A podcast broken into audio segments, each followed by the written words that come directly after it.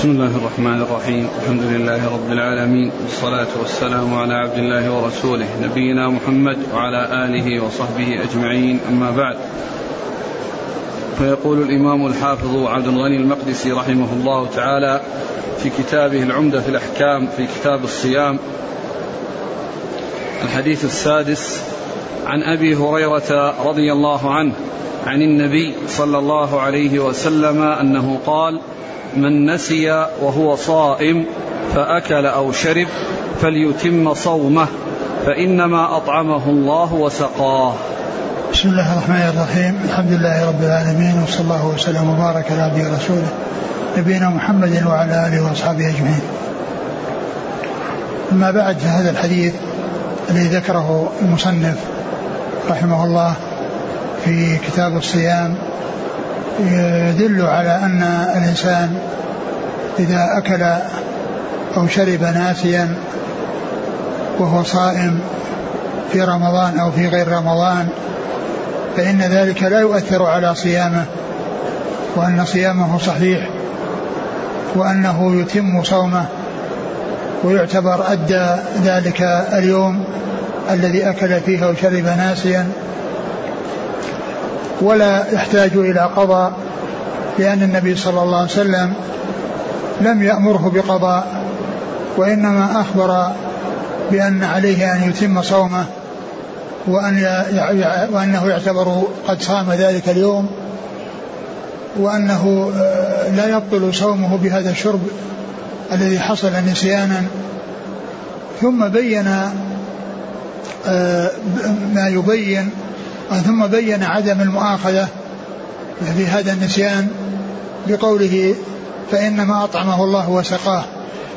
فإن هذا ليس من اختياره وليس من فعله الذي هو باختياره وإنما هو شيء خارج عن إرادته لأنه حصل نسيانا فهو غير مؤاخذ عليه. فقد أطعمه الله وسقاه.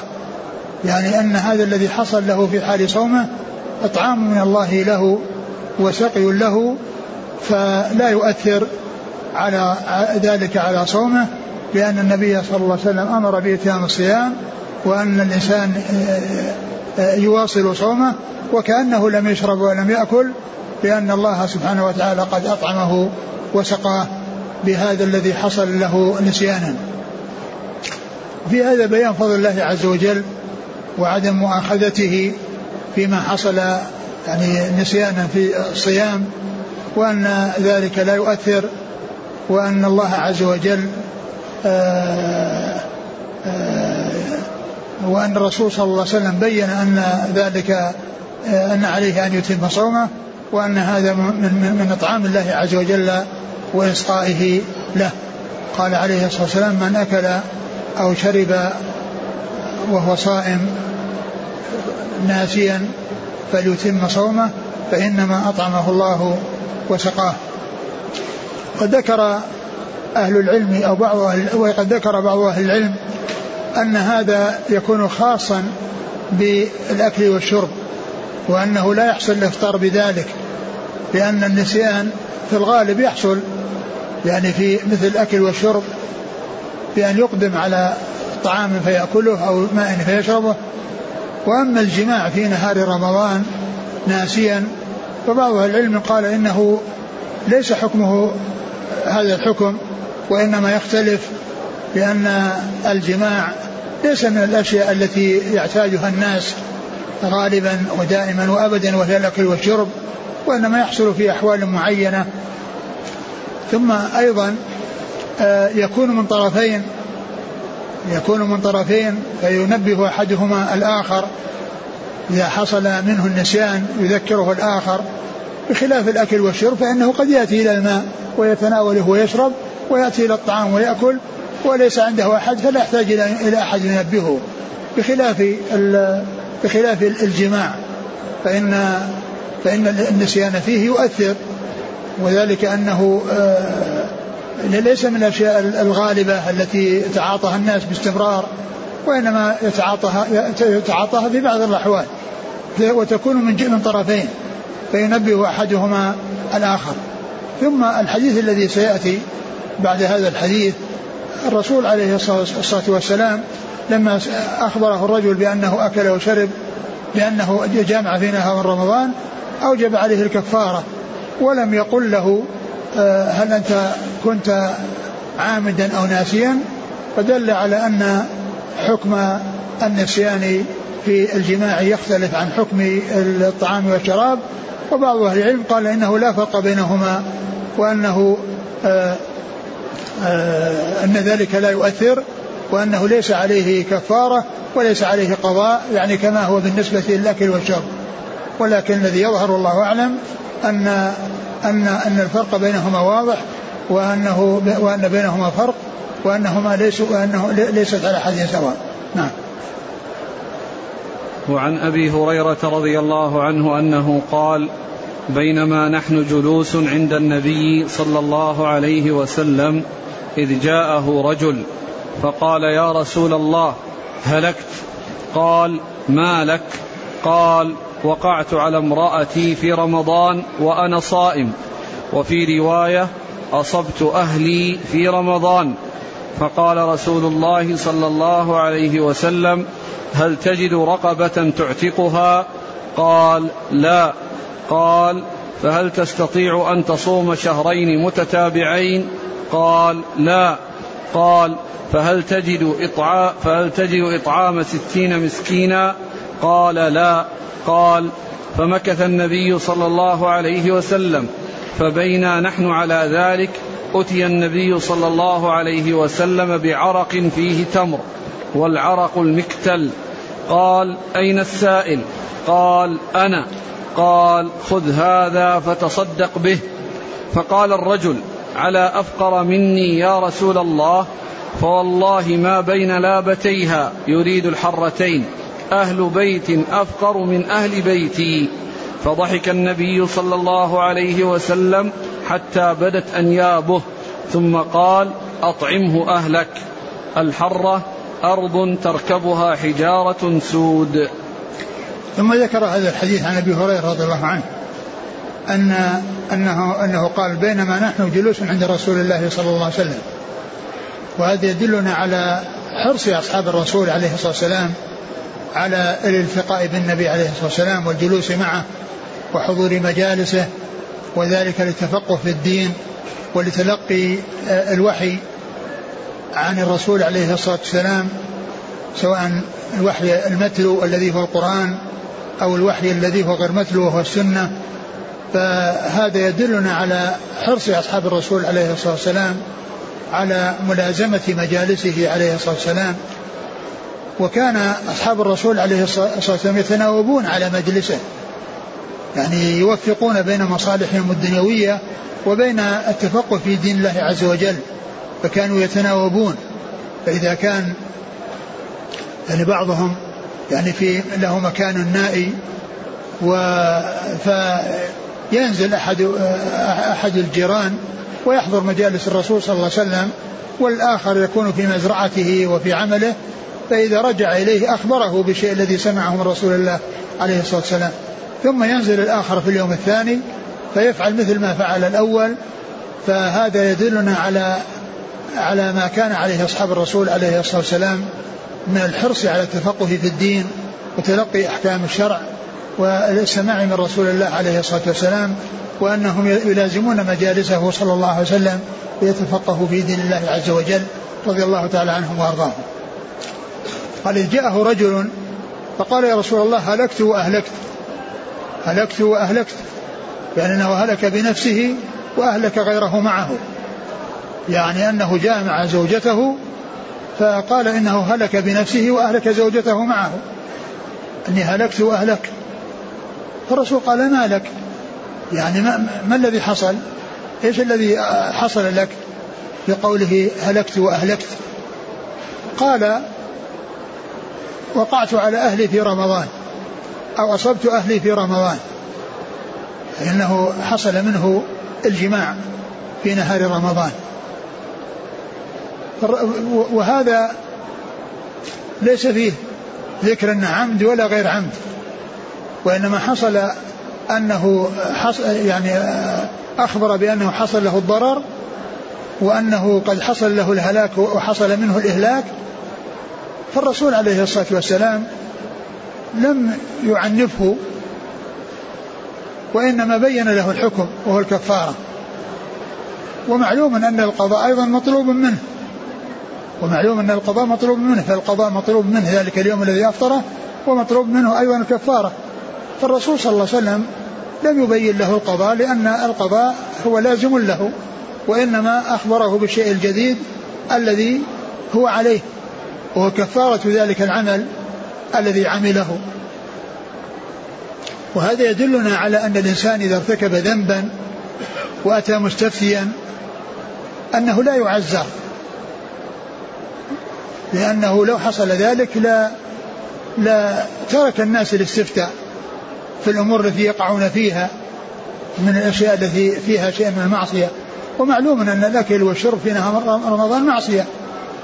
وكذلك الجماع في نهار رمضان معصية. فالرسول صلى الله عليه وسلم لم يعزره لأنه جاء يعني نادما وجاء يعني يعني شاعرا بحصول بالذي حصل منه وأنه خطير وأنه وصفه بأنه هلاك له ولغيره.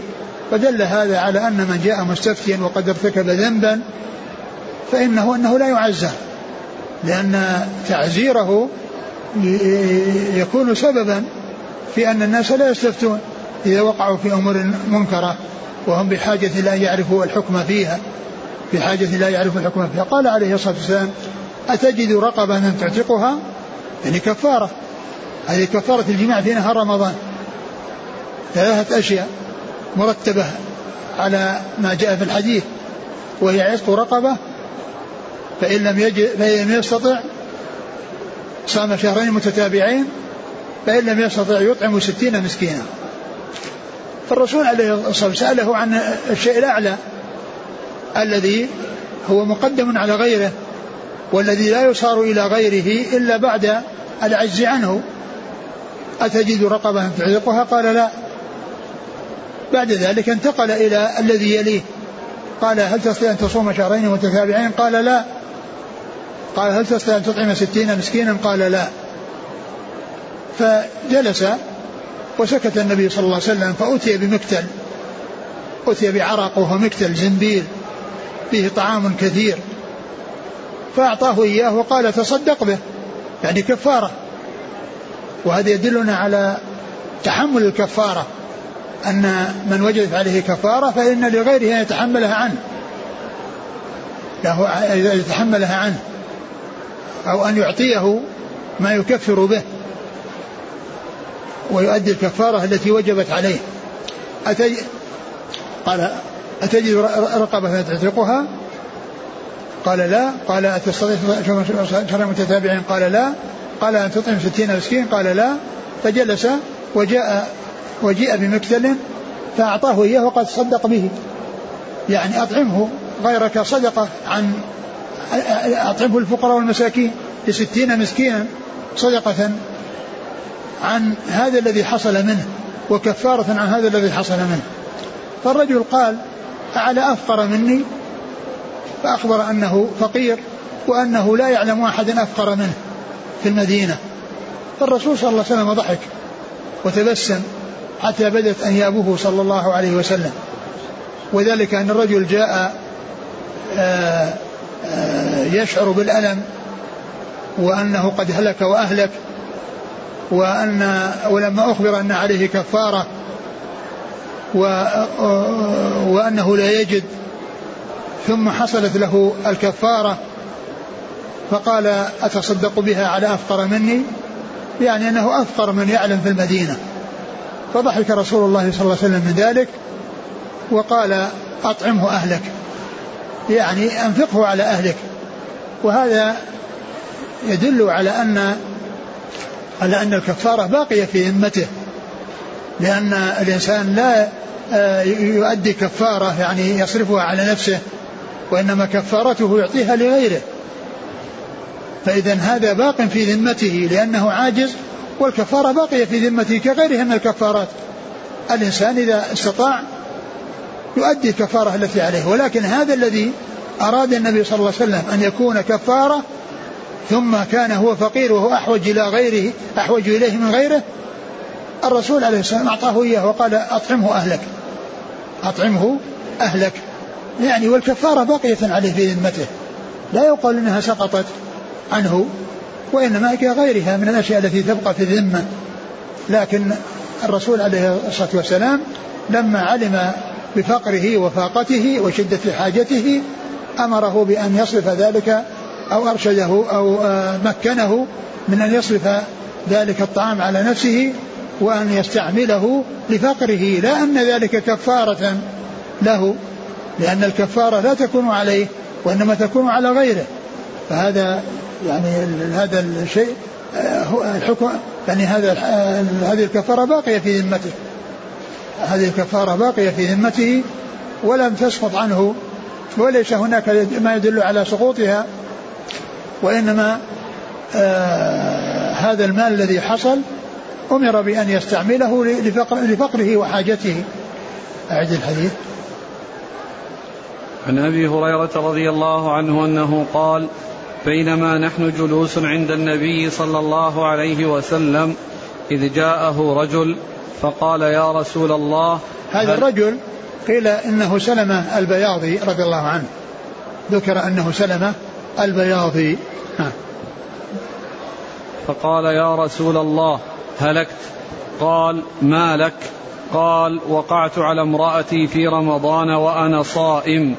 وفي رواية أصبت أهلي في رمضان. وهذا من, من, من التعبير يعني الحسن يعني عندما يأتي الإنسان يعبر عن الأشياء التي يعني لا, لا تذكر ولا يعني آه يعني يسهل ذكرها أو يستصعب ذكرها.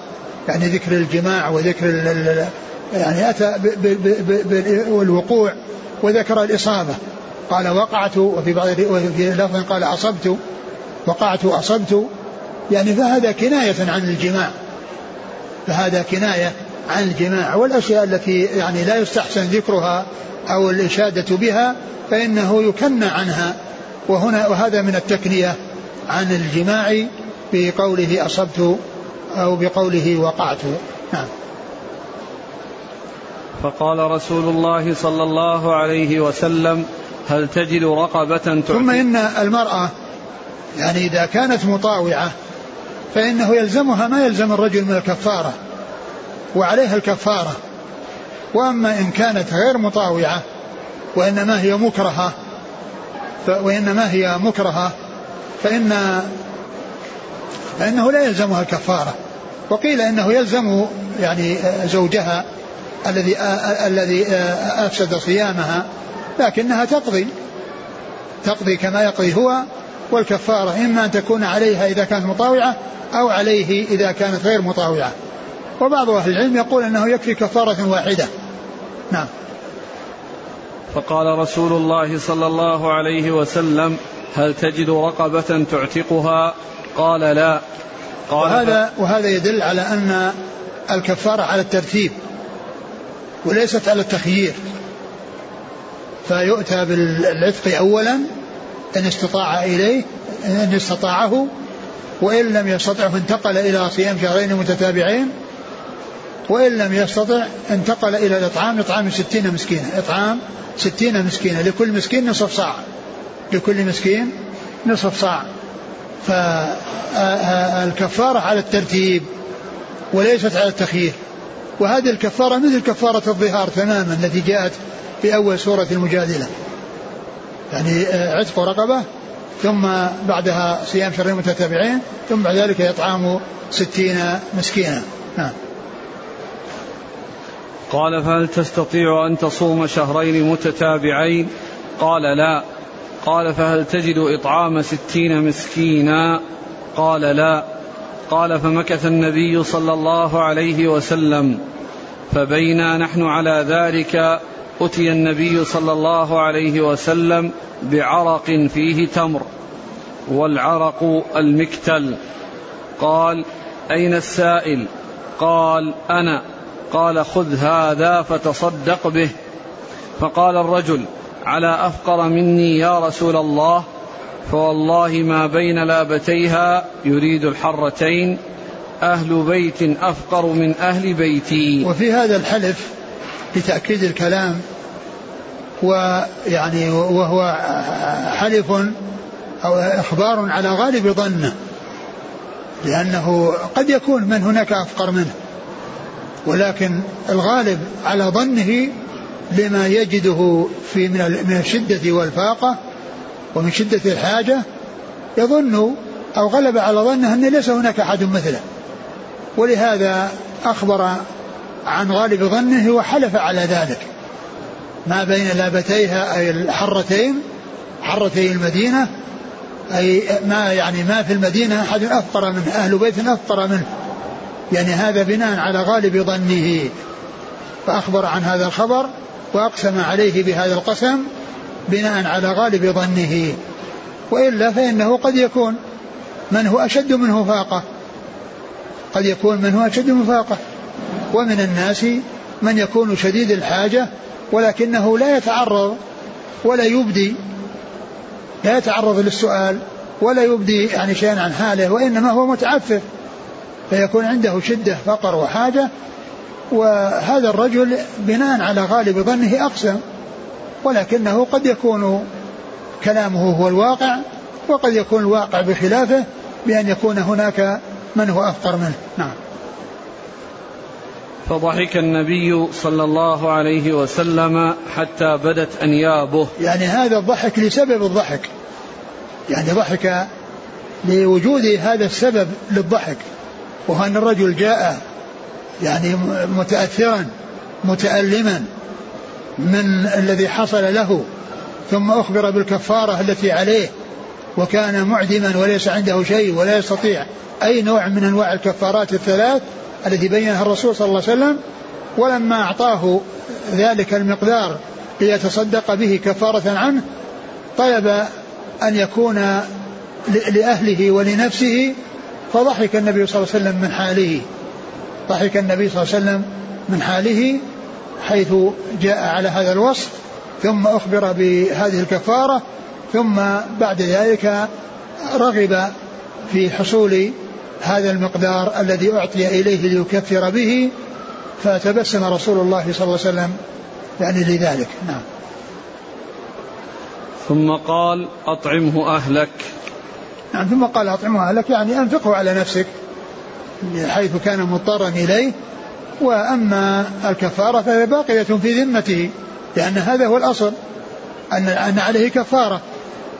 فإذا استطاع أن يأتي بأي نوع من أنواع الكفارات الثلاث فإنه عليه أن يفعل. لكنه إذا وجد الرقبة ليس له أن ينتقل إلى الصيام وإذا استطاع الصيام ليس له أن ينتقل إلى الإطعام فالإطعام هو آخر شيء.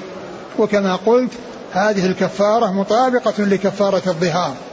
وأما كفارة القتل فإنه جاء فيها الأول والثاني. وأما الثالث فإنه لم يأتي بها. لأن كفارة القتل خطأ عتق رقبة فإن لم يصل شهرين متتابعين. ما في إطعام. ما في إطعام وإنما هو بين أمرين. إما عتق وإما صيام شهرين والعتق هو المقدم وبعد العجز عنه ينتقل إلى إلى الصيام والله تعالى أعلم وصلى الله وسلم وبارك على عبده ورسوله نبينا محمد وعلى آله وأصحابه أجمعين. جزاكم الله خيرا وبارك الله فيكم وألهمكم الله الصواب ووفقكم للحق ونفعنا الله بما سمعنا وغفر الله لنا ولكم وللمسلمين أجمعين.